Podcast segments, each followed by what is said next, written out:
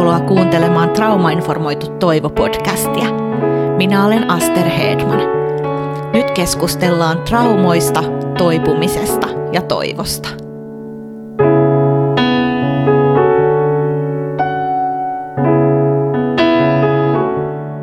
Tervetuloa kuuntelemaan Traumainformoitu Toivo-podcastia. Te olette varmaan kuullut jokainen puhuttavan sisusta – ja siitä, miten se auttaa selviämään elämässä eteenpäin. Ja tänään me puhutaan tässä Traumainformoitu Toivo-podcastissa juurikin sisusta ja sen voimasta silloin, kun sitä eniten tarvitaan, eli selviämisessä tosi vaikeista asioista. Ja meillä on vieraana nainen, ihana Elisabeth Lahti, joka on väitellyt sisusta tohtoriksi. Mä luulen, että tällaisia sisutohtoreita löytyy maailmasta aika harvoja ja vaikka nyt sisutohtoreita voisi löytyäkin, niin ihana Emilia Elisabeth Lahti on aivan ainoa laatuaan. Ja Elisabeth kertoo meille tänään omasta toipumispolustaan ja siitä, miten hän löysi sisun ja sitten siitä päätti väitellä ja mitä kaikkea hän on siitä löytänytkään. Jäädään kuuntelemaan.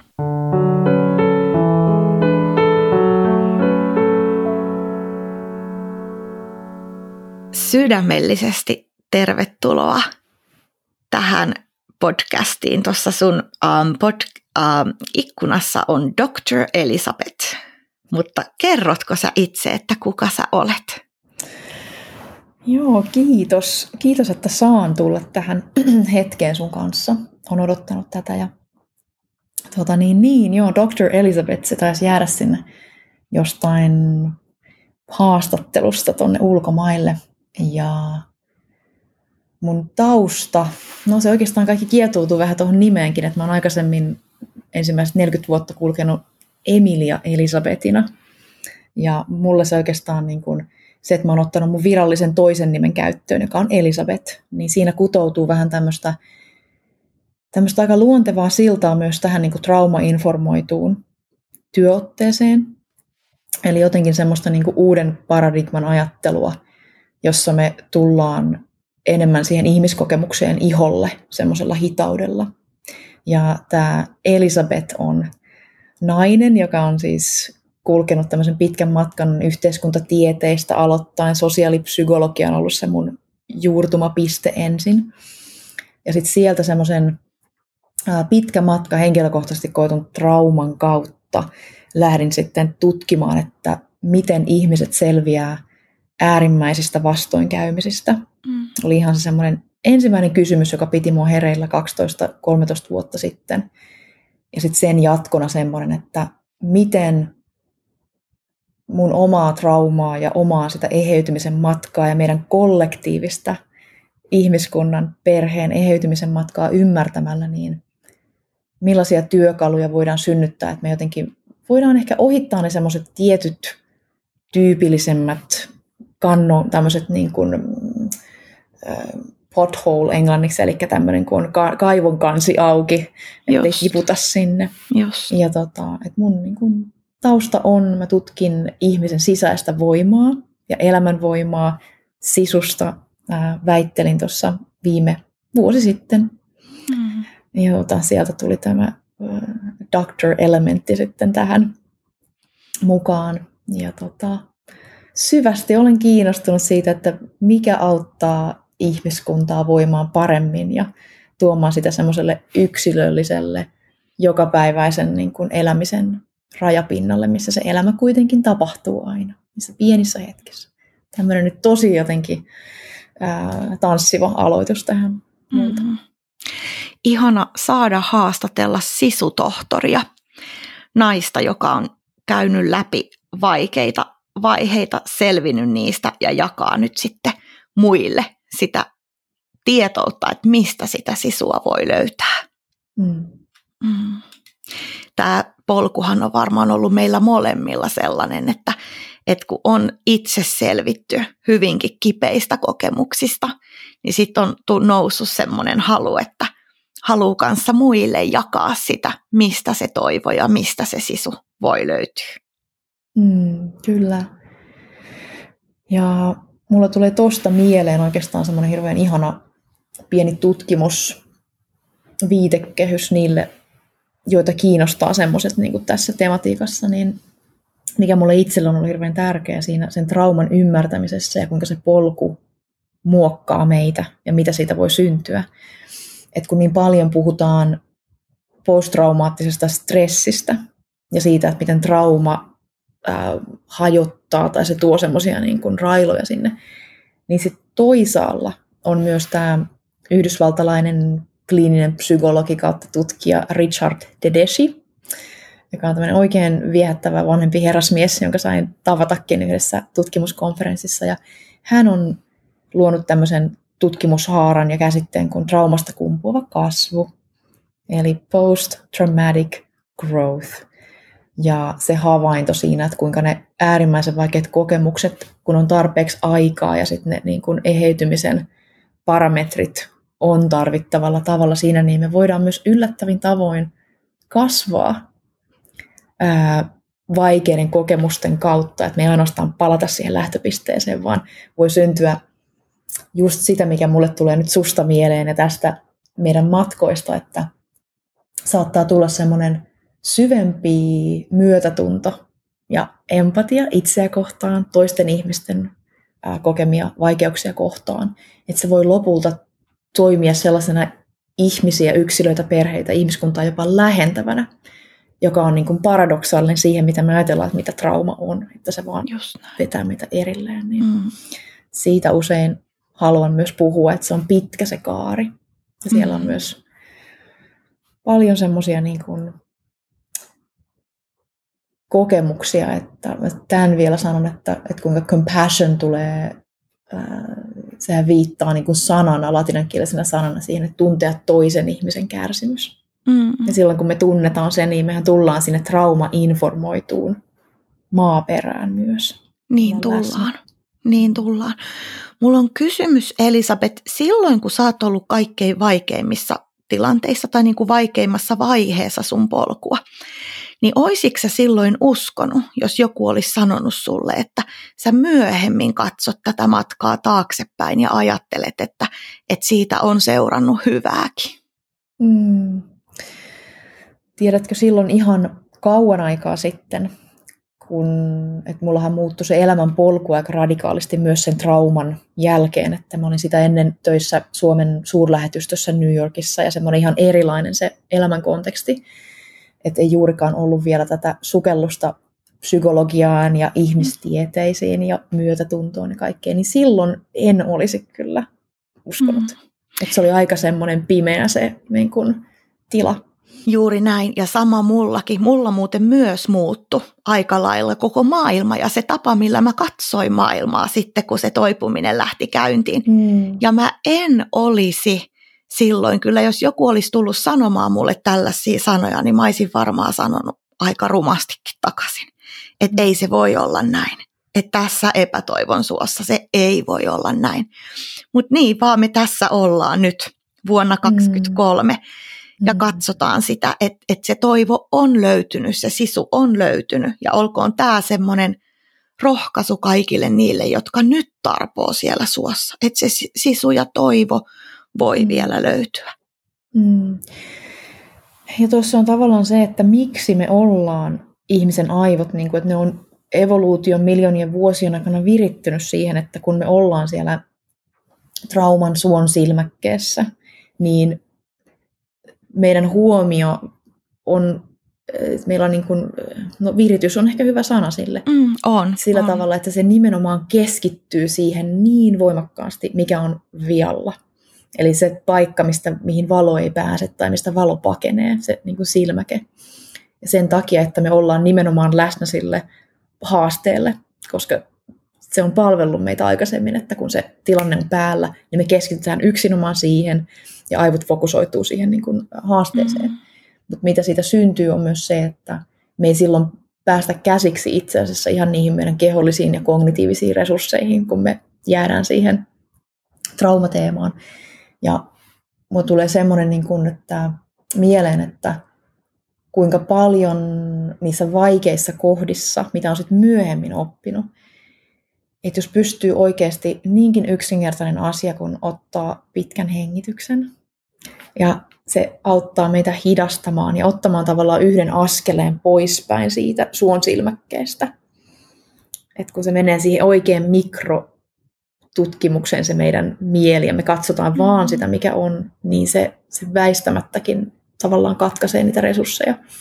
Ja semmoinen, mikä ikinä tuo pikkusen semmoista niin kuin, sellaista ilmavuutta siihen, niin me astutaankin askel taakse ja me nähdään se niin kuin joku tämmöinen niin trendijana, kun se sahalaita menee ylös ja alas, niin me voidaan luulla, että me ollaan siellä menossa tosi, tosi alas, alas, mutta sitten kun me zoomataan ulospäin kauas, niin me nähdään, että Aa, se onkin sahannut ylös, alas, mutta se koko ajan hellästi tulee ylemmäs sieltä, se jana, tai se trendi niin sanotusti, jos käyttää tämmöistä.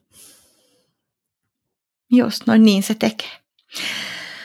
Uh, miten sä ihan ensimmäistä kertaa kiinnostuit traumatisoitumisesta ja tavallaan niin kuin traumojen vaikutuksesta, traumainformoidusta orientaatiosta. Mm. Ja milloin mm. sä oot kuullut tästä ekaa kertaa? Kertoisitko sä siitä mm. vähäsen? No mä oon itse asiassa, että ihan varsinaisesti tämä traumainformoitu ote viitekehyksenä ja teoreettisena viitekehyksenä, niin se tuli mun rakkaan ystävä, ystävän Johanna Linner Matikan työn kautta. ja jotenkin aika yllättävääkin, että se on tullut aika myöhään mun elämään, että oikeastaan ihan vasta viimeinen niin kuin vuosi sitten. Ja miksi se on mulle niin valtavan tärkeä on se, että niin kuin tuossa äsken juteltiin ennen kuin laitettiin nauhat pyörimään, niin että se mulle symbolisoi laajemmassa mittakaavassa, niin kuin mä uskon, että meille, jotka ollaan tässä, niin kuin, tässä niin kuin tulokulmassa, niin sellaista laajempaa paradigman muutosta siinä, että miten me tullaan läsnä ihmisinä toistemme kanssa. Et nyt me ollaan ihmiskuntana paikassa, jossa on oikeasti niin kuin aika upgradeata sitä, että millä tavalla me ollaan inhimillisesti läsnä toistemme kanssa.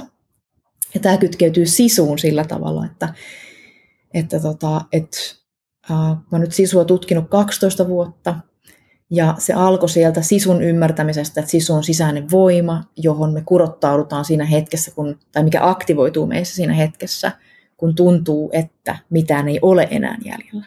Eli kun me oletetaan. Ja kuitenkin meistä löytyy sieltä meidän ytimestä, sisuksista, kuiduista ää, ihan valtavan mittavia voimavaroja. Mutta sitten kun mennään niin kun eteenpäin sitä matkaa, niin mä puhun tämmöisestä kuin lämmin sisu. Eli sisu tällaisena korkea-oktaavisena versiona, joka on vastakohta sille, että kuinka me ollaan myös eletty sisua suomalaisessa yhteiskunnassa, jossa sitä on puuttunut sellainen just niin kuin toivon väritys ja sellainen inhimillinen ää, elementti. Että se on synnyttänyt kulttuuria myös Suomessa, jossa ihmiset on kyllä selvinnyt, ää, mutta se on tullut sillä hinnalla, että me ollaan selvitty yksin. Me ollaan, on kulttuuria, kulttuurisia piirteitä, jotka estää meitä pyytämästä apua, tai me koetaan häpeää siitä, että me taistellaan asioiden kanssa. Niin samalla lailla kuin sisu semmoisena niin kuin rakentavana elementtinä, siinä ei ole kyse ainoastaan siitä, että mitä me tehdään, vaan se kutsuu meidät yksilöinä ja ihmisinä tutkiskelemaan, että miten me tehdään, mitä me tehdään, eli millä laadulla niin samalla lailla tämä trauma-informoitu ote mulle puhuu siitä, että se on kutsu, että millä tavalla me tullaan läsnäoloon toistemme kanssa. Niin, että siinä saa olla sellainen, just niin kuin mä äsken kuvasin, niin semmoinen hengittävyys ja uteliaisuus tätä ilmiötä kohtaan, joka virtailee meidän välillä, koska meillä kaikilla on jonkunnäköistä traumaa. että trauma on tavallaan semmoinen verho siinä ihmisen potentiaalin ja kyvyn niin kuin ilmaisun välillä. Niin mä näen, että ne menee tosi vahvasti yhteen tämä, mitä mä kutsun lämmin sisunimellä, ja sitten tämä trauma-informoitu. Eli sieltä tullaan sellaisesta kovista lineaarisista suoritusmaailmoista enemmän sellaiseen inhimilliseen ää, yhteyteen perustuvaan tapaan olla yhteydessä. Just noin. Ja se yhteyshän on parantavaa jo itsessään. Mm. Mm miten sitten, miten Elisabeth sisu, ihan niin kuin, jos mietitään sisua, niin kun sisu edesauttaa psyykkistä toipumista silloin, kun niin kuin ymmärretään, että vielä sitä voimaa onkin, vaikka tuntuu siltä, mm. että, että se kaikki voima on jo mennyt, että sitä löytyykin. Niin voiko joskus sisu tai jonkinlainen sisu olla esteenä toipumiselle? Mm. Tosi, todella tärkeä ähm, teema, jonka nostat. Ähm, eli sisu, sisu niin kuin oikeastaan mikä tahansa muukin tämmöinen ähm, laatu, niin sisu itsessään on tavallaan neutraali, että se on työkalu. Ja sitten se, että mihin suuntaan se sisu vie meitä, niin sen määrittää se tapa, millä me käytetään sitä.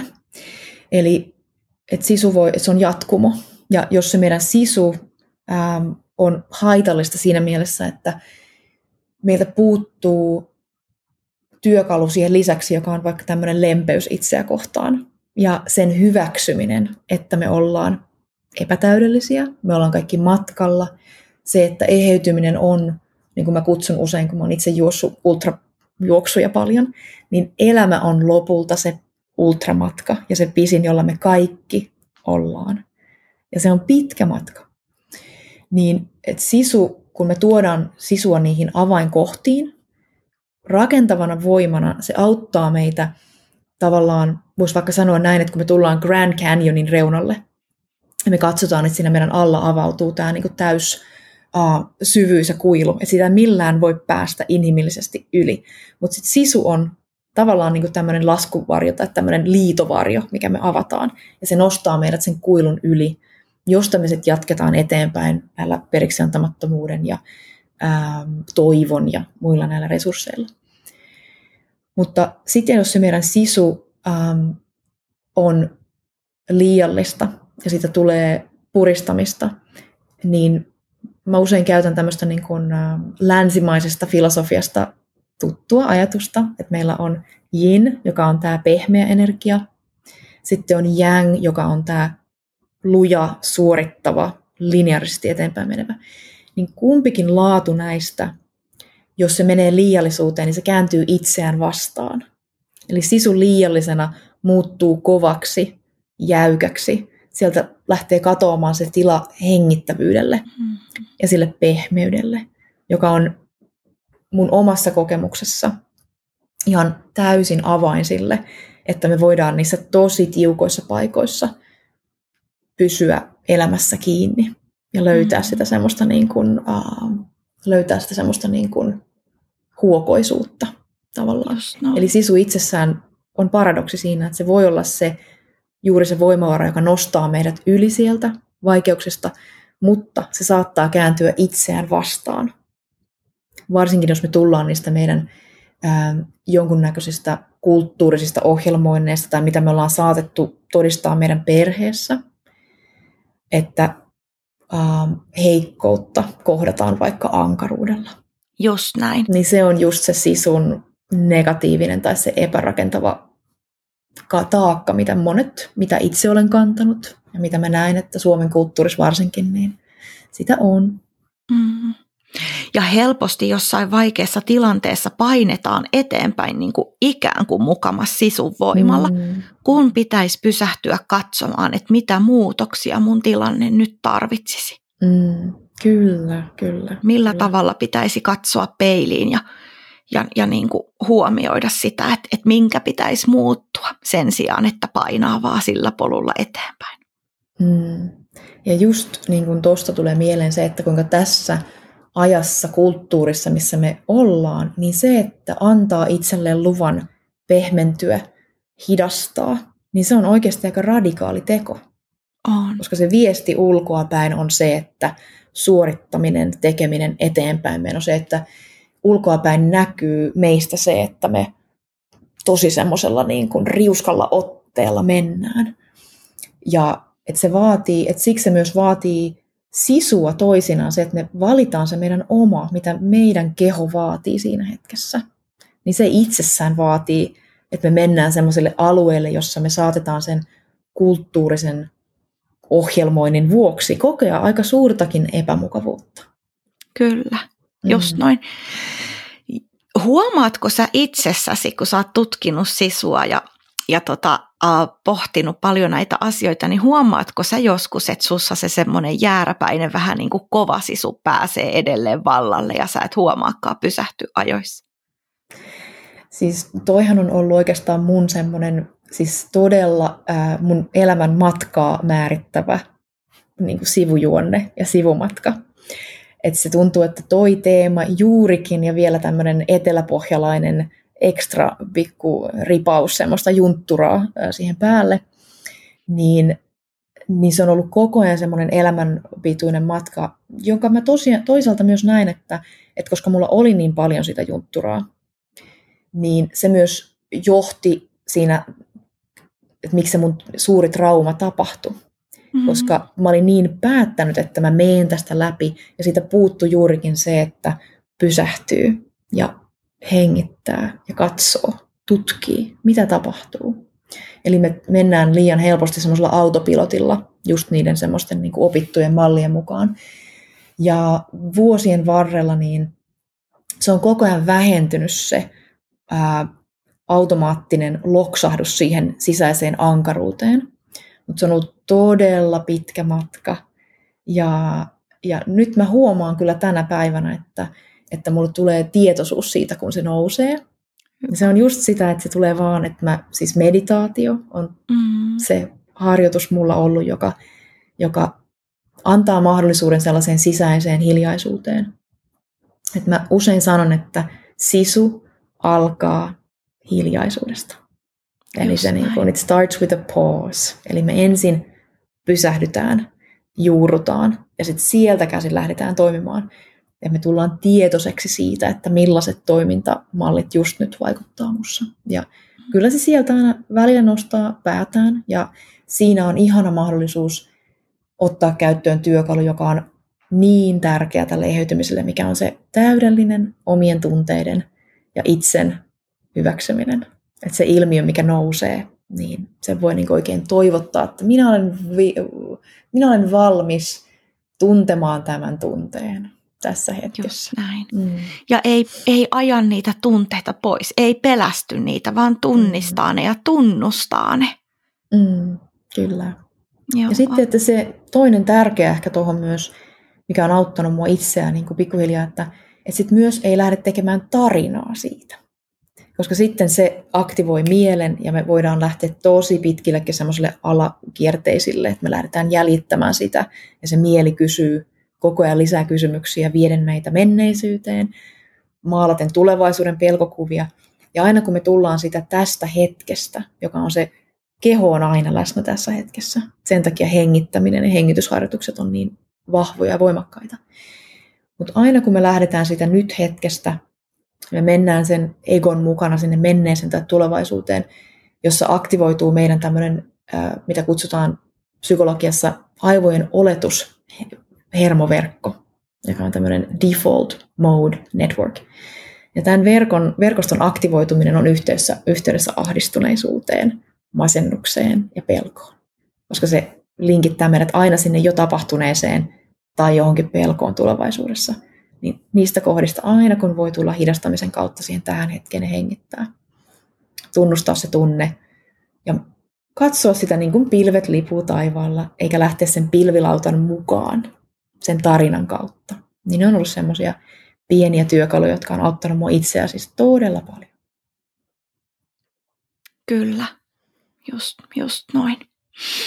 Miten kun sä oot sisua tutkinut, ja sä oot niin kuin pohtinut tätä sisuteemaa ja, ja sitten, sitten se on auttanut sua toipumisessa ja muuta. Miten sä näkisit sisun suhtau, niin kuin, miten sisu suhteutuu toivoon? Mm. Siitä vähän jo puhuttiin, mutta jos sä vielä avaisit sitä. Mm. Mut tulee heti sillä vähän niin kuin runollismaailmallisesti mieleen semmoinen, että, että sisu ja toivo ovat niin kuin sisaria että ne on sellaiset toisiaan myötämielisesti, myötätuulisesti kaksi vahvistavaa elementtiä. Ja, ja tota niin, mä näen toivon, että toivo on tavallaan se ää, sytytystulppa. Mm. Pieni kipinä lähtee. Et niin kauan kun on pienikin ää, kipinä sitä toivoa, niin se vie meitä eteenpäin. Ja usein se, mitä meillä vaan on, niin se on niin kuin tulipesässä, kun se tuli on kadonnut, niin siellä hehkuu se hiili. Ja se on vielä sitä lämpöä, että se riittää. Että meidän ei tarvitse olla siinä tulessa. Että silloinkin, kun näyttää ehkä ulkoapäin, että, että meillä ei ole paljon jotain, mutta kun siellä on se yksikin pieni semmoinen hellä, värisevä hiili. Mä näen, että sisu ja toivo, ne on yhdessä sitä kudelmaa, joka on se, mikä pitää elämän kulkemassa silloin, kun meidän aivot ja mieli sanoo, että, että mitään ei ole. Silloin, kun mielihän voi sanoa, että toivoakaan ei ole. Mutta silti, kun me tullaan sieltä mielen maailmasta siihen kehoon ja hengitetään, niin joku meissä ottaa tulta ja tuulta hellästi. Me saatetaan Niinpä. tuntea se lämpö siellä. Niinpä. Se on muuten aika ihana ajatus, että jos mietitään vaikka saunan ähm, kiuasta ja sitä mm. tulipesää siellä, niin siellähän mm. voi olla aika pieni hiilos ja kun sinne laittaa sit uuden puun, niin se heti leimahtaa. Mm. Se lämpö on siellä vaikuttamassa ja sitten vielä, vielä pääsee, pääsee tavallaan se, se lämpö siellä valtaamaan alaa. Mm. Joo. Ehkä voisi tuohon vielä vähän niin kuin tanssia ja rakennella, että, että siellä on se hiillos, joka on se toivon hiillos, mm-hmm. joka on, että siis että toivo täytyy tavallaan olla, että se on jopa niin kuin sisun alla oleva semmoinen, että se on se hiillospohja siellä. Ja sitten me otetaan sellainen pieni sisun tota, puutikku tai vaikka tulitikku, ja me heitetään se sinne pesään, niin se sisu on kuin katalyytti, että se antaa siihen niin kuin sen verran sitä vääntömomentumia, että kun tulee kohta, missä täytyy hypätä sen kanjonin yli, niin me saadaan se voima tehdä se teko. Me saadaan se voima ehkä pitkän ajan jälkeen, kun me ollaan oltu masentuneita, niin me noustaan sieltä sängystä, mennään aamulla suihkuun, otetaan pikkusen sellaista aloituksen energiaa siihen, tai tartutaan puhelimeen, haetaan apua, tai jaetaan ystävälle. Niin sisu Just on noin. aktivaatio, se on verbi, se on toiminnan sana. On. Ja nämä on. kaksi yhdessä, niin Joo. ja lähtee vaikuttamaan sitä, Joo. että me lähdetään kulkemaan. Se on jännä, sä käytät paljon tuommoista niin rotkoa kanjoni-vertausta, ja mä mun omalla toipumispolulla paljon aina pohdin sitä, että mä välillä kyllä tipuin alas, mä tipuin mm. sinne, sinne tota kanjoniin, että et, et ei vaan ollut vielä voimia liitää, mm. liitää sen yli, mutta mä muistan, että sit mulla oli semmoinen vertauskuva mielessä, että jotkut ihmissuhteet toimi vähän kuin semmoisina mm. turvavaljaina, että ne esti, että ei olisi tipahtanut sinne ihan pohjalle ja sitten taas kisko sieltä, mm. sieltä ylös, mutta huomaan, että sama, sam, samoja niin kuin vertauskuvia ollaan käytetty. Kyllä. Saanko mä tohon, mä tiedän, mä en tiedä kuinka meidän aika, mutta saanko me tohon jakaa yhden? Ja, joo, joo, totta kai koska sä tuolla sun kuvauksella niin muistutit mua oikeasti tärkeästä osasta nyt, joka liittyy sisuun, joka on nimenomaan se, että kun tavanomaisesti on helppo ajatella, että sisu on siis ihmisessä oleva ominaisuus, joka on ihmisessä oleva sisäinen voima. Mutta sitten mitä sieltä tutkimuksesta nousi myös tosi vahvasti toinen tulokulma, että sisu ei asu ainoastaan sinussa tai minussa, vaan se asuu siinä sinun ja minun välisessä tilassa. Mm. Eli tämmöinen in-between space. Ja silloin juuri tavalla, tuolla tavalla, mitä sä kuvaat, niin se sisun laskuvarjo tai se semmoinen liitovarjo, niin se saattaa olla nimenomaan se, mitä syntyy siitä, kun me tullaan ihmisinä yhteen. Ja tämän takia, että kuinka me tuodaan sisu tälle uudelle vuosituhannelle samalla tavalla kuin se työ, mitä on tehty trauman kanssa, joka aikanaan pikkusen jumahti että traumasta tuli semmoinen staattinen palikka. Ja nyt mitä trauma-informoitu työ tuo siihen on juurikin se, että se trauma on dynaaminen, elävä. Se on sellainen, joka todella niin kuin, ää, avautuu siitä, että, että siinä on, se on vähän niin kuin semmoinen jännä paradoksi, että se vaatii meiltä sen, että me tullaan yhteen inhimillisesti. Että, että trauma ei anna itsensä parantua yksinäisyydessä ja erillisyydessä ja irrallisuudessa, vaan se on kutsu meille ihmiskuntana selvittää tämä paradoksi ja tämä tämmöinen niin arvoitus, Ja sen arvotuksen ytimessä on aina se, että pystytäänkö me avaamaan se sydän toisillemme. Ja sieltä tulee sitä Just uutta näin. energiaa. Ja siinä myös se sisun todellinen voima tulee, että me pystytään tulemaan toistemme läsnäoloon tavalla, joka unlocks, eli avaa meissä sitä pääsyä sinne sisäiseen voimaan, eli sisuun. Just näin. Tosi tärkeä, tosi tärkeä näkökulma se, että se, sitä yhteyttä, yhteisöä, ystävyyttä tarvitaan ja to, mm. toisia kannattelemaan.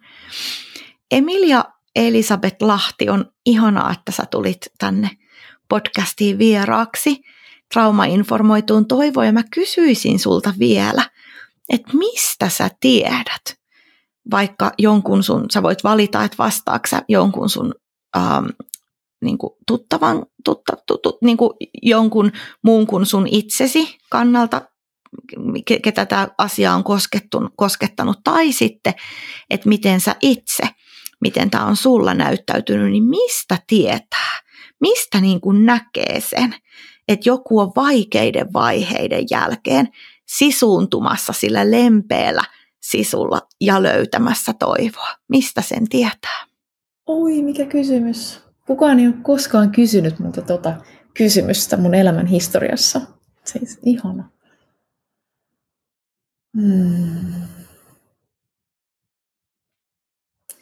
Mä haluan vastata sillä tosi jotenkin hellästi tuohon, koska mitä mä oon oppinut sisusta on se, että se saattaa olla todella semmoista pinnan alla olevaa hellää liikettä, se kun meissä lähtee aktivoitumaan se elämän liekki.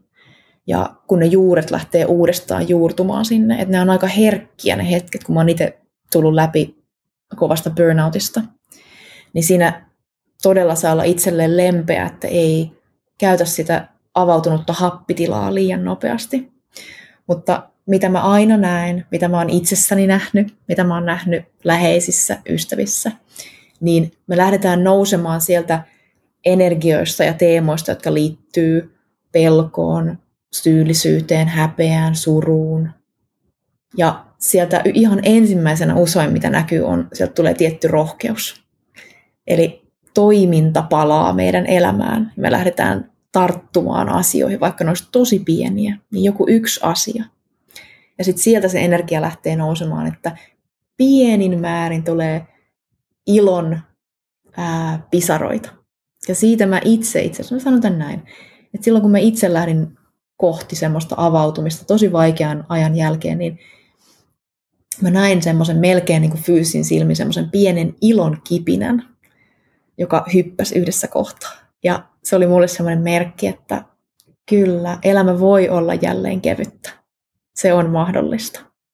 Eli ilo ja sellainen tietty keveys hellästi lähtee tulemaan. Ja sinne saa kulkea tosi hitaasti ja rauhallisesti ja omaa vauhtiaan kunnioittain. Mm. Se on just, just näin. Kiitos Emilia Elisabeth Lahti, sisututkija ja ihana nainen muutenkin siitä, että sä olit mukana täällä Trauma-informoitu Toivo-podcastissa. Ihana, kiitos rakas ystävä ja teet tosi tärkeää työtä. Tämä oli mulle kunnia saada olla mukana.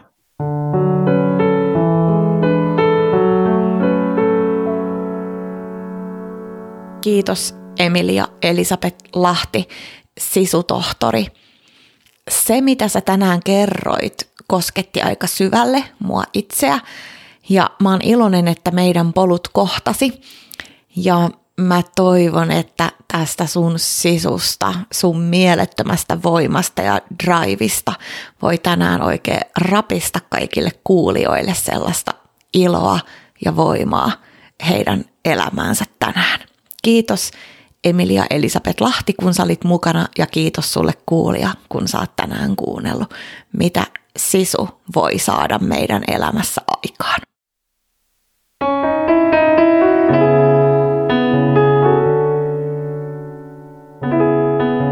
Kiitos kun olit mukana.